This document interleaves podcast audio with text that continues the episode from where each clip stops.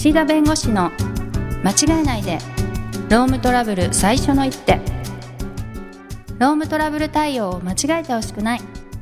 そんな思いから弁護士の岸田明彦が経営者の立場に立ち間違えやすいロームトラブルに適切な最初の一手さらにその先の2手3手をお伝えします。皆さんこんにちは。弁護士の岸田明彦です。ナビゲーターの土地尾恵美ですはい。今日もよろしくお願いします。よろしくお願いします。あれ前回ダブル不倫の話しましたっけ？した。ねえ最後よくわからない終わり方をしてね。あの前回お聞きになられてない方は 前回のラスト2分ぐらい聞いていただくと 今日のつながりがねわかるかもしれないですはい、があそうなんですね。はい。うん、前回そのダブル不倫がまあ私生活の問題というかね、はい。個人の問題だという話をさせていただきましたが、はいちょっと場面が変わってねはい。次のような場合どうかということでちょっと問題を出しますが、はい。問題。さっきの田島さんね田島さん？さっきのってね 前回のか。前1週間ぐらい前ですかね。はいあその田島さんとその不倫相手の女性が、はい。まあ、関係解消したと。ああ別れたんですね。すいませんでしたと、はい。社長申し訳なかったと。はい。別れました、はい。でもどうもね男性の方が未練があって、うんもう一回やり直さないかと。あお前が忘れられないと、ね、言ってきたと。あはい。でその女性の方が部下の女性の方が、まあ、社長のところに相談来るわけです。あいや私はもう関係を完全に断ち切りたいのあ、に、うん、田島さんがやっぱり忘れられないと言ってくると、はい。どうしたらいいですかと。はい。あ社長に相談に来ました。はい。社長としてはどういう言葉をかけてあげますか。え初動の部分ですがまあどんなことされてるのって感じじゃないですか？いや付きまとうんですと、はい。帰りの私の帰りの時間待ってて、はい。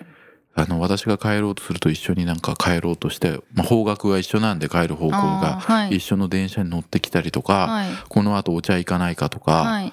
でもうね疑われるようなことしたくないからはい。断るんですけれども、お茶ぐらいいいじゃないかとか、ああしつこいんですね。うん、上司と部下なんだから仕事の話しようよとか言ってくるんですと。ああはいはい会社ですればいいのに。そうそうそう、はいはい。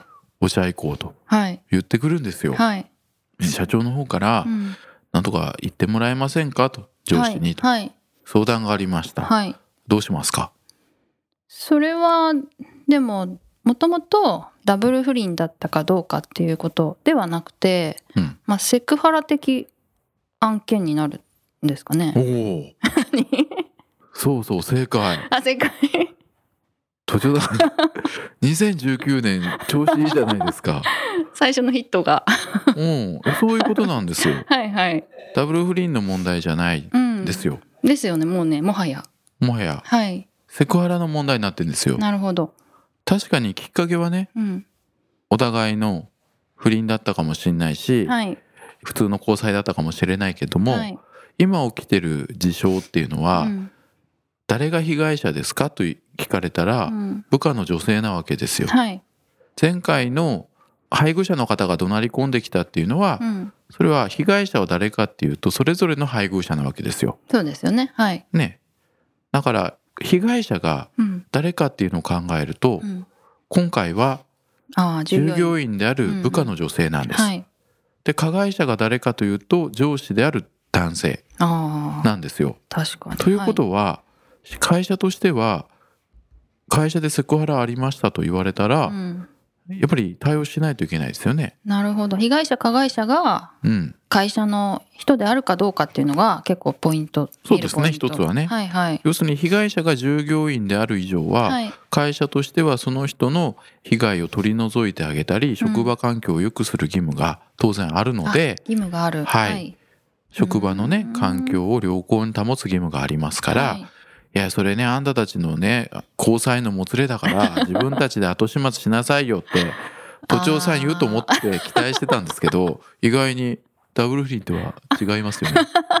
セクハラですよね。顔作んないでくださいうんラジオで顔作っても意味がないってことを今初めて気がつきました。すいません。うんいやそうなんですよ。そうでも確かにねでももともとあなたがまいた種でしょって思っちゃいたくなるかもしれない、ね出かかりますよねうんはいでもそれはもう反省しましたとうん。いうことなんで、うん。それをねずっと引っ張っちゃいけないんですよ。はいはいはい。そうですよね、うん。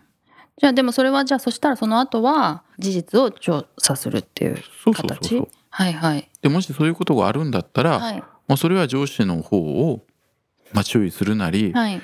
懲戒処分ね軽めの解雇をするまでには至らないかもしれないですが、はい。まあ、付きまといであればね、はいまあ、検責とかはい。出勤停止とかかけて、検責。検責っていうのはこういうことしちゃいけませんよということを警告みたいなこと、まあ、警告みたいなものですね、はいはいまあ、そういったものをかけていくとか、はい。はいあとは上司とその部下の職場の配置を変えるとかですね、はい。直接会わないとか、うんうん。別の方が上司になるようなはい。配置にするとかいろいろ考えなきゃいけないですね。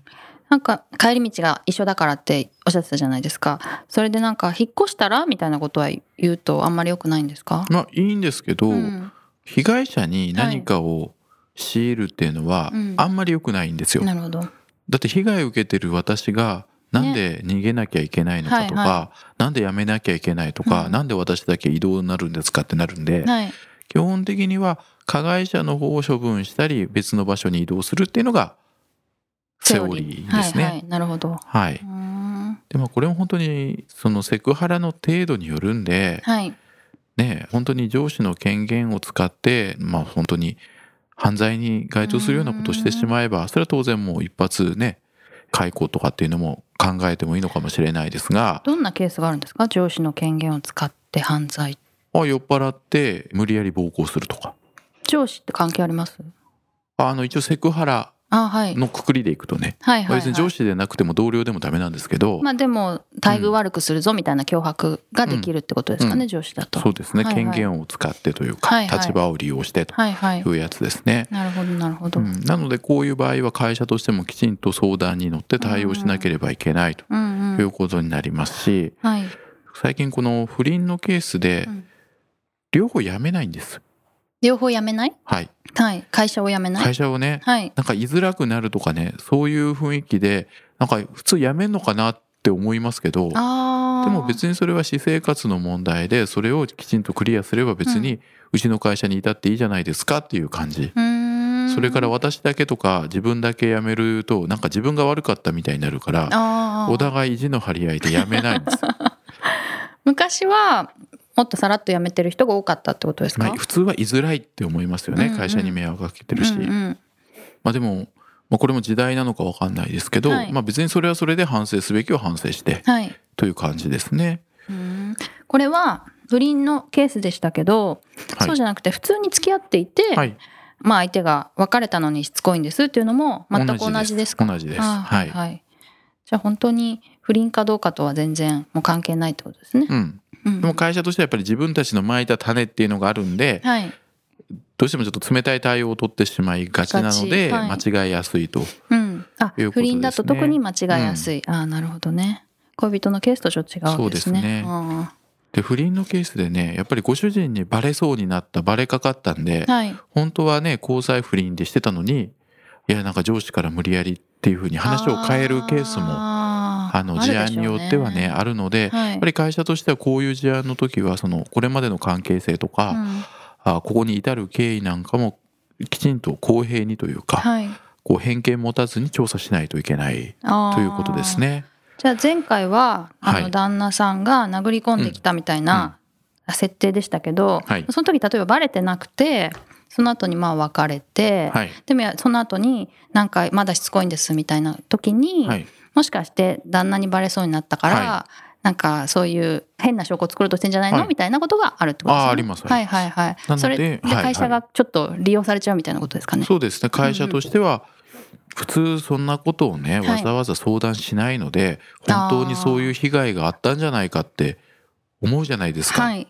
会社としてはそんなね、はいはい。わざわざ自分のことを勇気を持って言うわけですから、うんうんあの部長あんなことやったのかってなるじゃないですか。はい思っちゃうかも。ね可愛い子でもよく調べたらね、はい普通に付き合ってた あれ話が全然違いますよってなるので まあねそういう事案があるんですがーうん。ただ一つ言えるのは不倫をするにしても、はい。じゃあそれで解雇できるかって話です。はい。処分できるかということで、先ほど、まあ、こういった問題私生活上の問題だと申し上げましたけれども、懲戒処分ですよね会社の処分。っはい。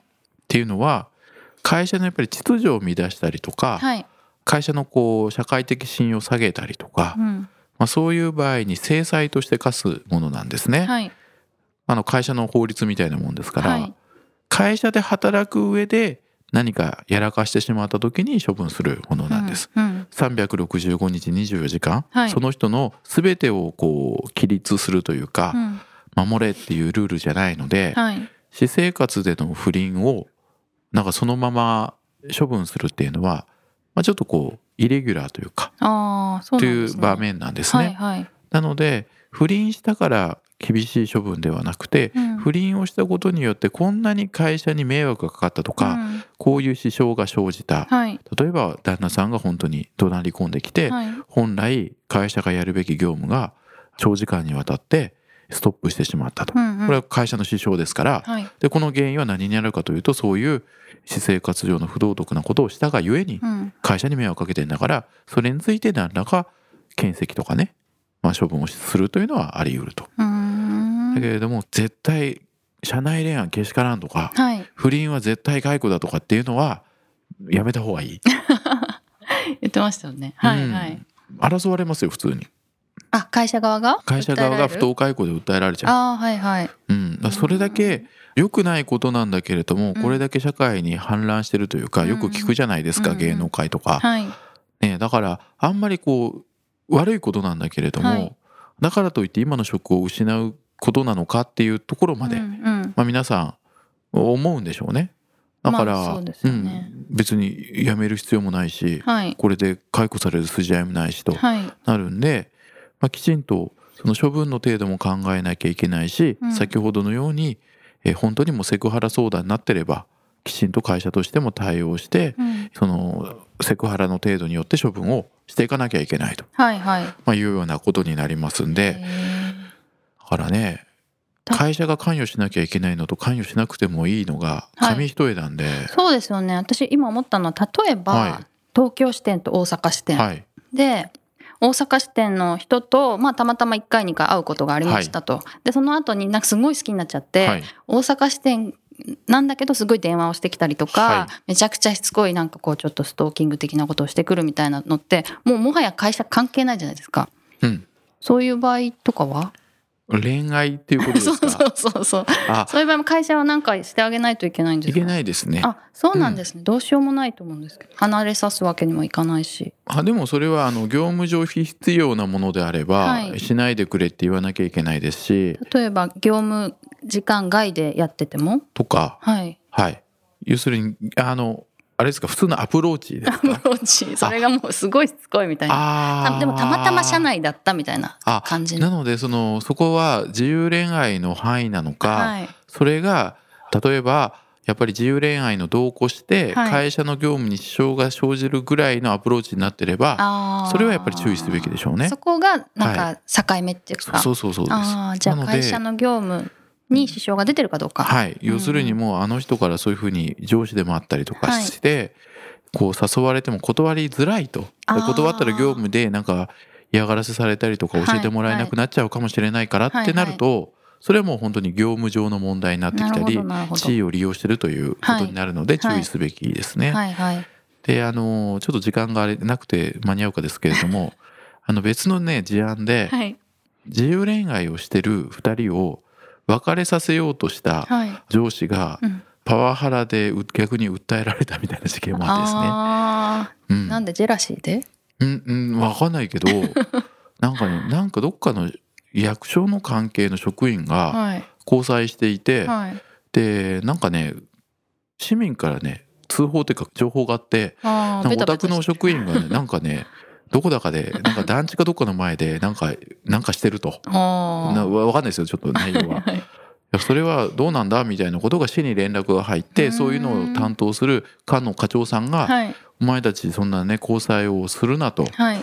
なんかそので男性の人格を否定するような発言をしてね「おー。いやお前は今までも失敗してる」とかはいは「い。お前そんなお前がねそうやって手をつけることではい。この女性の職員の方がなんか今後健康できなくなったらどうすんだみたいなことをを言ってしまって、はい。はい、でパワハラで。訴えられた。これは過度な介入なんですよ。そうですね。自由恋愛として。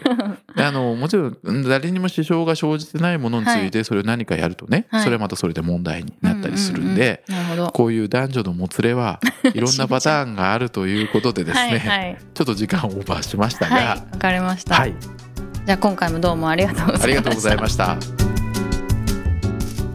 今回も番組をお聞きいただきありがとうございました。ロームトラブルでお困りの方はロームネットで検索していただき柿椿経営法律事務所のホームページよりお問い合わせください。